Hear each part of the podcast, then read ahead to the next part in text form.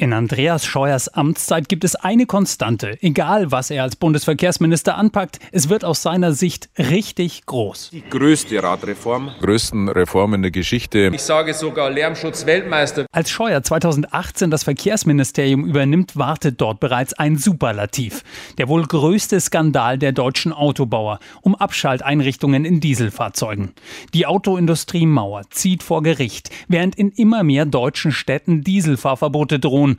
Scheuer ist sauer auf die Hersteller, strafen will er sie aber nicht. Am Ende folgt er sogar der Idee der Autobauer. Er wirbt für Neukauf mit Prämie. Bei VW 4.000 bis 8.000 Euro, im Durchschnitt 5.000 Euro bei Daimler 5000 Euro. Ja, und das ist die Verantwortung der Autohersteller. Als Digitalminister muss Scheuer die Funklöcher auf dem Land schließen. Das hatte schon sein Vorgänger Alexander Dobrindt versprochen. Auch Scheuer gelingt das nicht komplett. Aber der Weg ist nun klar. Der Bund gibt mehr als eine Milliarde Euro, um auch in dünn besiedelten Gebieten Mobilfunk zu ermöglichen. Guter Plan. Wie Scheuer den Plan jedoch umsetzt, missfällt dem Bundesrechnungshof. Überhaupt, Rügen des Rechnungshofs ziehen sich wie ein roter Faden durch Scheuers Amtszeit. Beispiel Autobahn GmbH. Sie soll Autobahnen zentral planen, betreiben und sanieren. Das soll Kosten und Zeit sparen. Die Aufgabe ist gewaltig. Scheuer will sie in Windeseile umsetzen.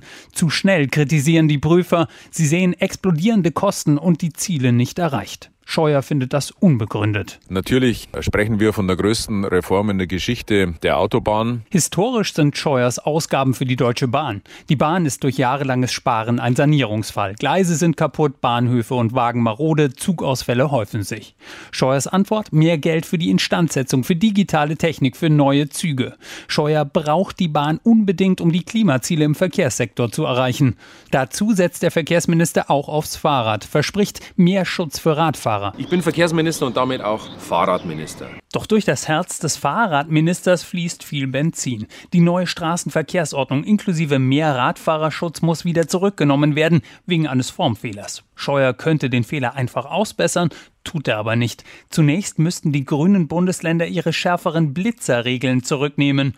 Es folgt eine monatelange Blockade, dann eine Einigung. Die größte Radreform findet sich aber immer noch nicht in einer neuen Straßenverkehrsordnung. Die kommt nach dem Sommer, frühestens im September. Scheuers größter Makel wird die gescheiterte Pkw-Maut. Obwohl das Gerichtsurteil zur Maut noch aussteht, hat er die Verträge mit den Mautbetreibern bereits unterzeichnen lassen.